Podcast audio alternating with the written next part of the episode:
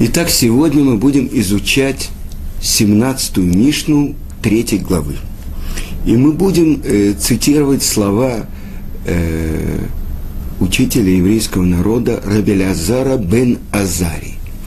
Но до того, как мы будем учить э, и пытаться понять э, главные слова Раби Алязара бен Азари, Э, я хотел бы, чтобы мы с вами немножко посмотрели, кем он был, в какое время он жил и как он достиг того, что он стал главой всего, всех мудрецов еврейского народа Наси.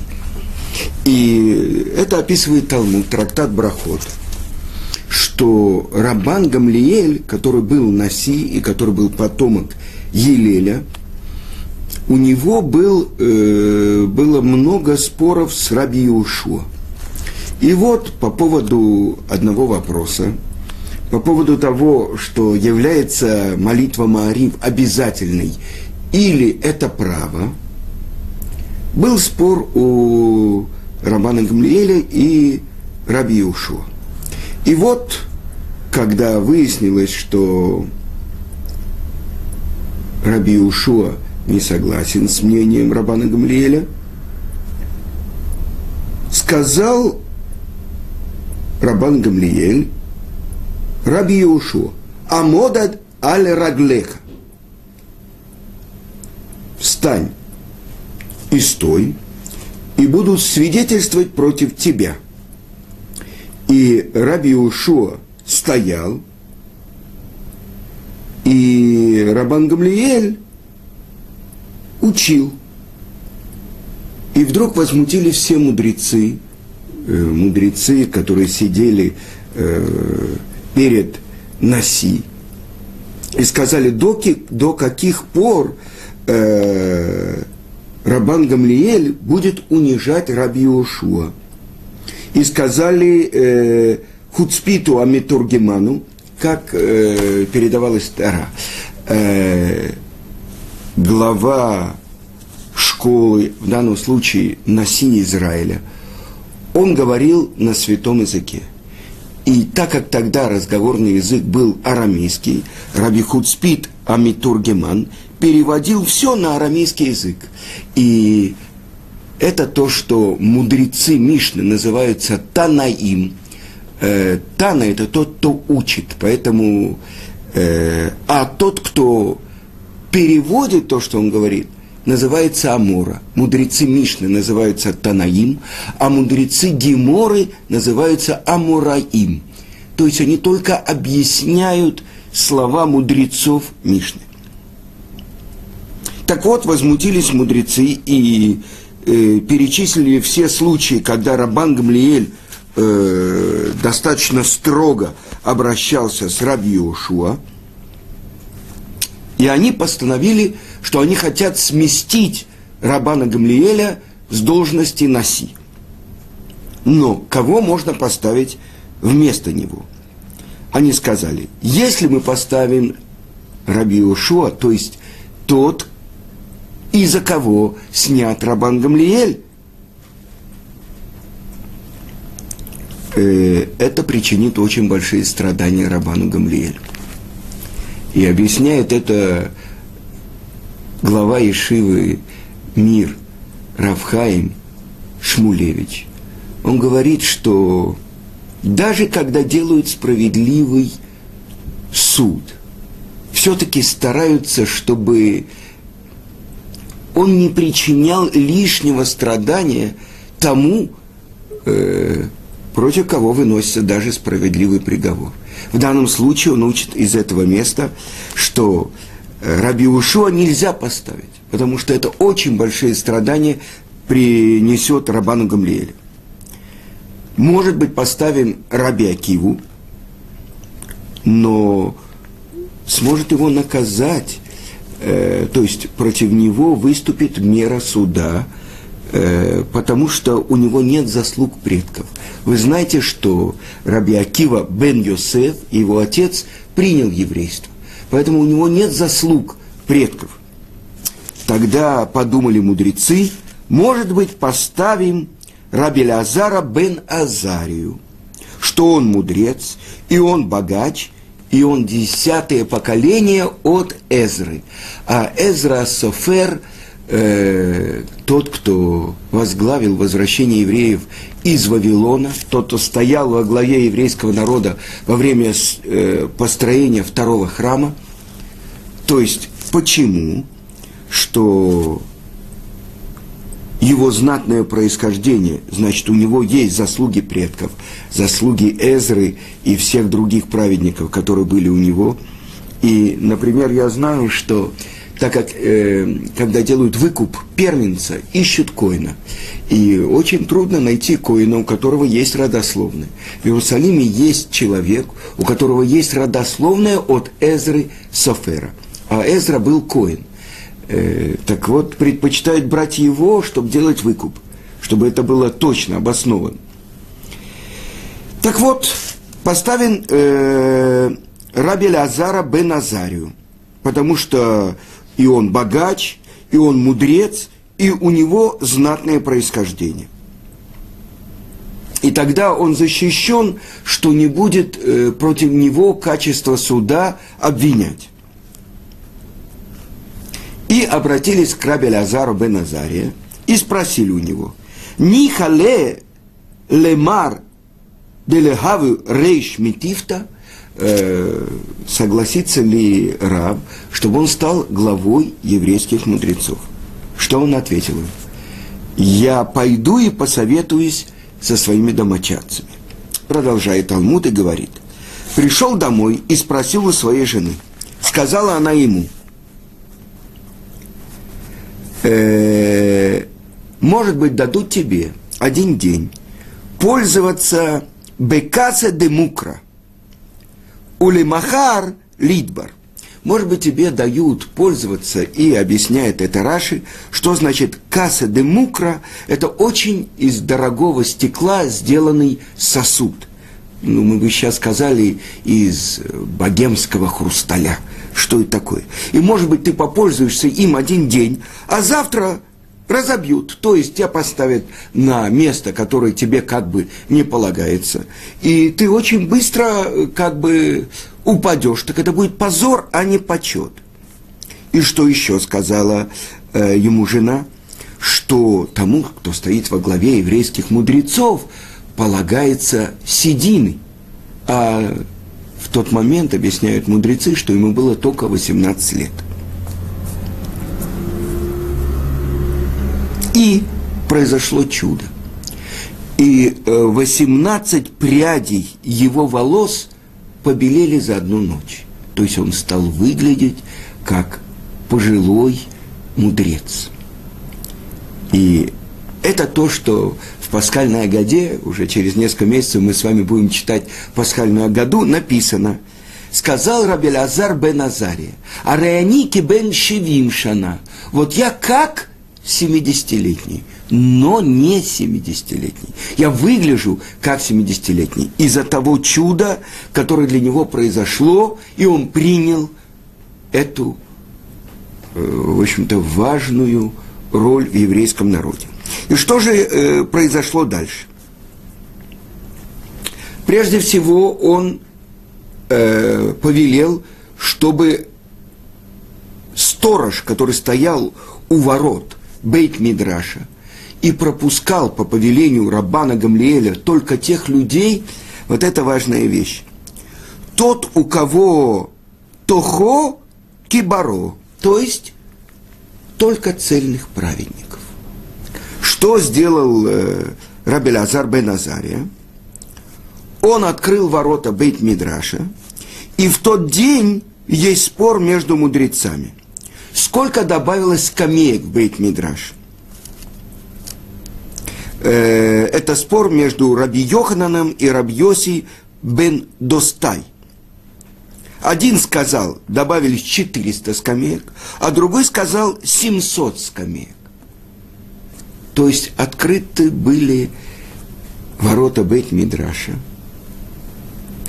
И сказано, что очень горько было Рабану Гамлиэлю. Он очень переживал. Может быть, он не давал тем, кто должен был войти в Бейт-Мидраш, учить Тору. И тогда во сне ему показали, нет, эти люди, которые вошли, они недостойны. Но объясняют комментаторы, это ему показали, чтобы его успокоить. А на самом деле, что же считал Раби Лазар бен Азария? И мы немножко приближаемся к тому, что мы сегодня должны начать учить. Первое выражение, первые слова, которыми, которым учит э, Раби Лазар бен Азария, он говорит так. Им эн Тора эн дерехерец. Если нету Торы, нету дерехерец. Это, скажем, правильного поведения. То есть поведение человека, который ведет по отношению к другим, достойно. То есть уважает других, э, обращается с ним с, э, э, с уважением и так далее. С друг, значит, без Торы нету хороших качеств. С другой стороны, без хороших качеств нет Торы. И тогда это то, что сказал Рабан Гамлиэль. Вы понимаете? Как же именно с этого начинается то, что говорит Раби Азар бен Азаре, ведь он открыл ворота Бейт И дальше в тот день, сказано, это был великий день, что все сомнения, которые были, в этот день разрешились. И объясняют комментаторы. Они учили трактат, трактат Эрхин, и все сомнения, все спорные вопросы в этот день было особенное благоденствие с неба, что были решены все вопросы. И дальше продолжает Талмуд и говорит, что через какое-то время э, я хочу обратить ваше внимание, как же повел себя в этом случае Рабан Гамлиэль. Ну, его сместили.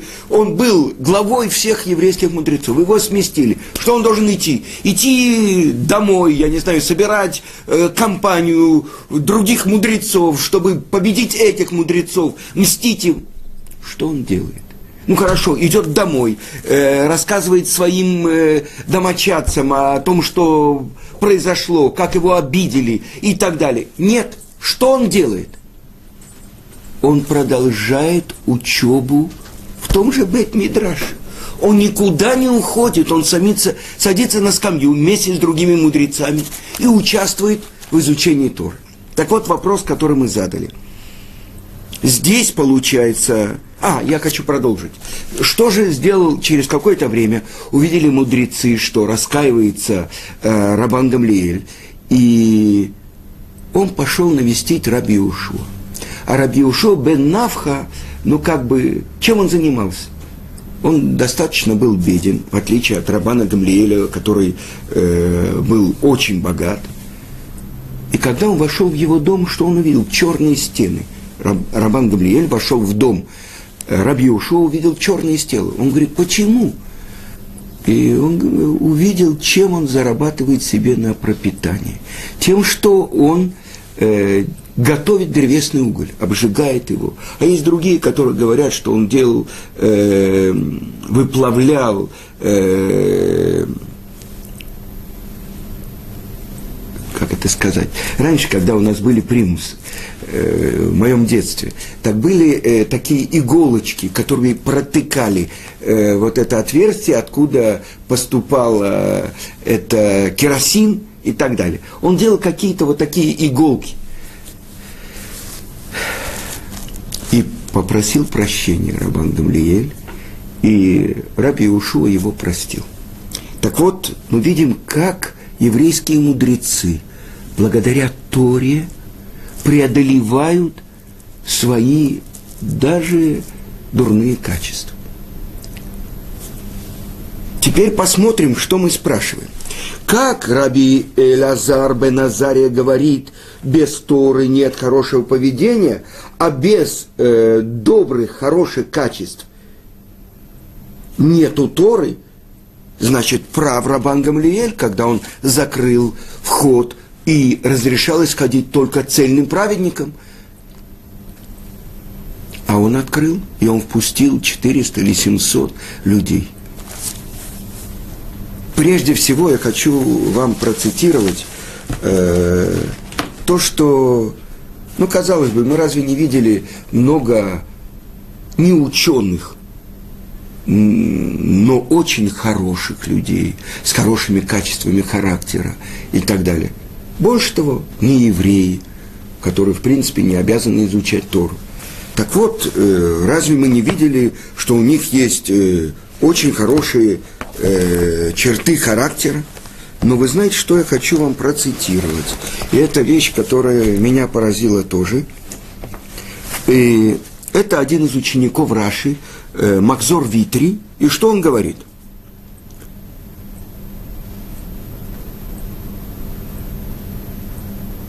Что мы не можем найти человека, который ведет себя бедерех эрец. Это очень объемное понятие. Дерех – путь, эрец – земли.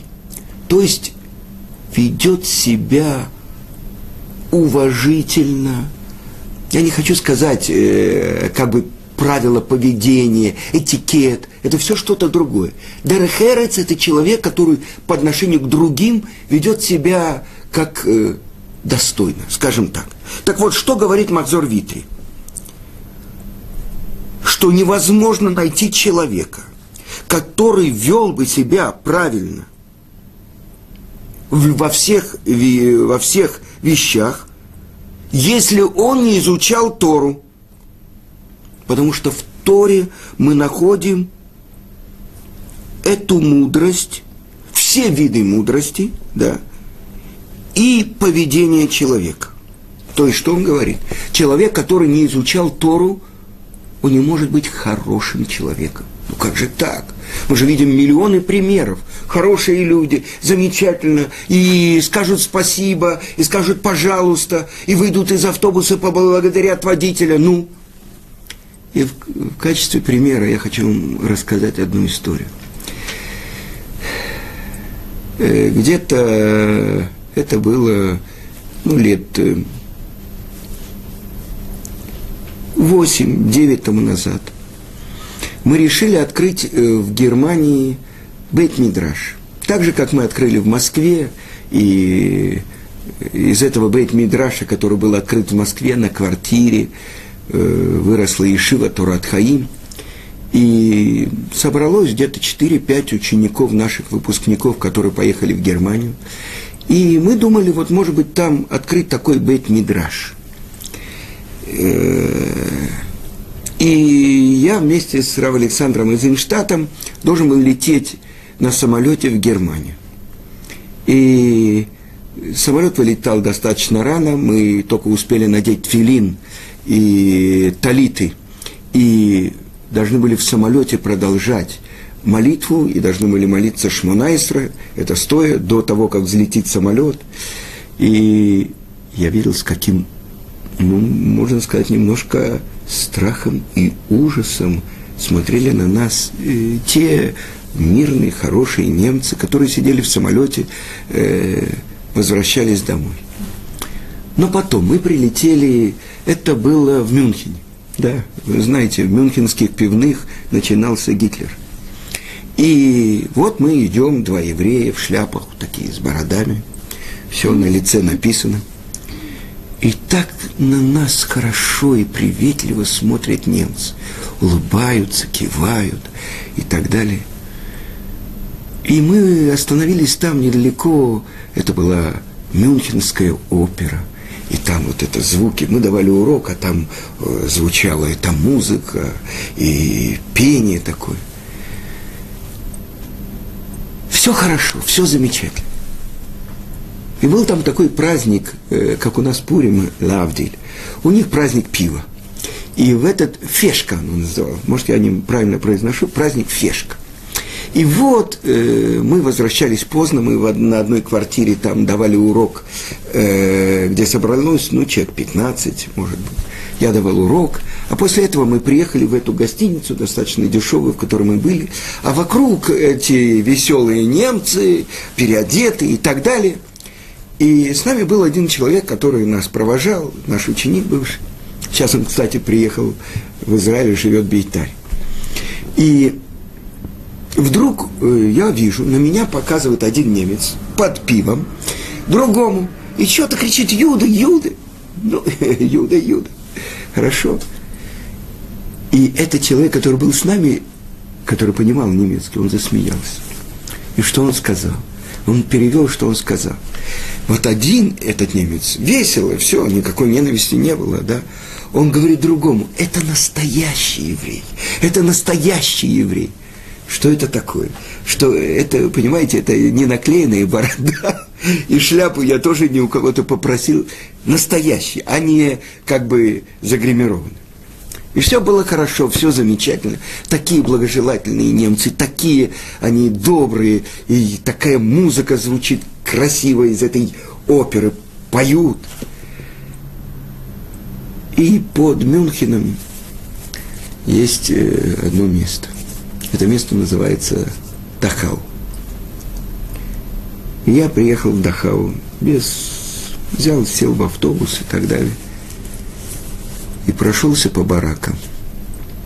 И по-английски там было написано фотографии, там сколько там погибло евреев. Я не мог там молиться, я не мог говорить Тиилим. То, что на всю жизнь запомнилось, я вышел там. Вот сухой лист э, упал высохший лист, вот как он скребся по этому булыжнику, брусчатки. Что меня поразило, э, то, куда они заходили, там, где им говорили, что это душ, там, где пускали газ, как было все продумано с немецкой педантичностью. Э, окно, ну, окно, а внизу желобок – Потому что газ, когда он, э, он потом, видно, там тепло было, он э, по стеклу должен э, капельками протечь, а потом там желобок, что в этом желобке это собиралось.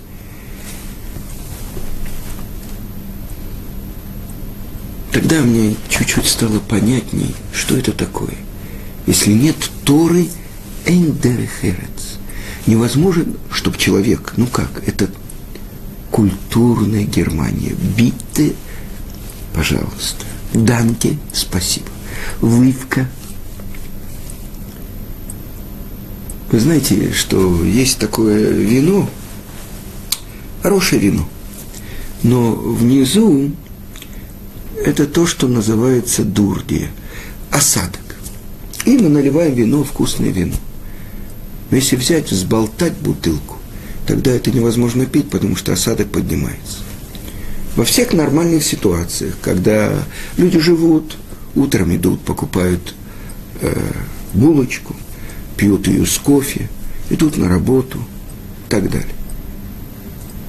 Но когда человеку говорят, что ты выше других людей, а вот другие люди, это может быть те, у которых э, такой-то формы уши, такой-то формы нос. Они виноваты во всех твоих бедах. И один раз человек слушает, другой раз человек слушает. А потом э,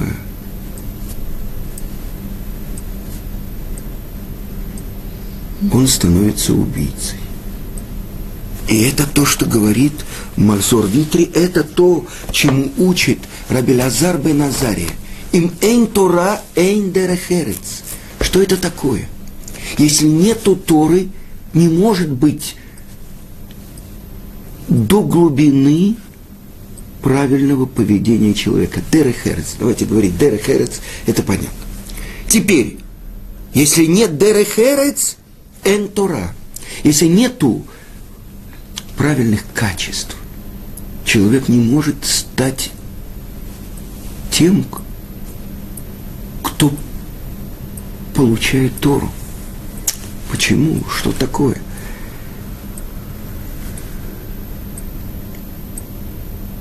И это объясняет ученик великого Аризеля Равхайм Виталь в своей книге «Шарейк душа». Почему каждый еврей не обладает Руаха Кодыш. Это ступень чуть ниже пророчеств. Почему? И он объясняет, что все зависит от качеств, от качеств характера человека. И тогда что открывается? Творец э, в одном месте приводится, это может быть Мидраж, я сейчас точно не помню, говорит так Творец, хотя бы меня оставили, но занимались бы Тарой. Потому что свет, который заключен в Таре, он приведет их к тому, что они вернутся ко мне. Другой пример. Э, объясняет это Гаон из Вильна в книге э, Эвен Шлима. Тара это как дождь. Дождь, который выпадает на поле. А что вырастет на этом поле? Это зависит от того, что там посеяно. Если поле вспахано, если там засеяли хорошие семена, то сколосится поле пшеницы, ячменя и так далее. А если хозяин поля ленился, он его не вспахивал, он не сеял. Пройдет дождь, все, вся сорная трава, весь чертополох, он вырастет на этом поле. Что значит? Это если это то, что дальше будет учить нас раби, э, раби Лазар бен Азария, что если нету, я вам прочитаю, я сейчас вам скажу, если нету трепета, страха перед Творцом, нету мудрости, а без мудрости нету страха. Если человек говорит, у меня есть только Тара, а все остальное меня не касается, и Тары у него нет. Почему? Потому что, чтобы обладать Тарой, мудростью, нужно ее приобрести. Чем она приобретается? Страхом перед Творцом. Э, на самом деле, сейчас мы завершим первый урок. Это то, что мы услышали. Это спор между Раби Лазаром бен Азария и Рабаном Гамлиелем, кого можно впустить в Бейт Мидраш. Тот, кто уже цельный праведник, несомненно, он может обладать огромной мудростью. Либо тот, кто благодаря Торе может приобрести эту мудрость. Но это мы только начали изучать слова великого учителя еврейского народа – Рабелязара бен Азария. И дальше, когда вернулся Рабан Гамлиэль на пост Наси, две недели он был главой, и одну неделю все равно оставался Рабелязар бен Азария.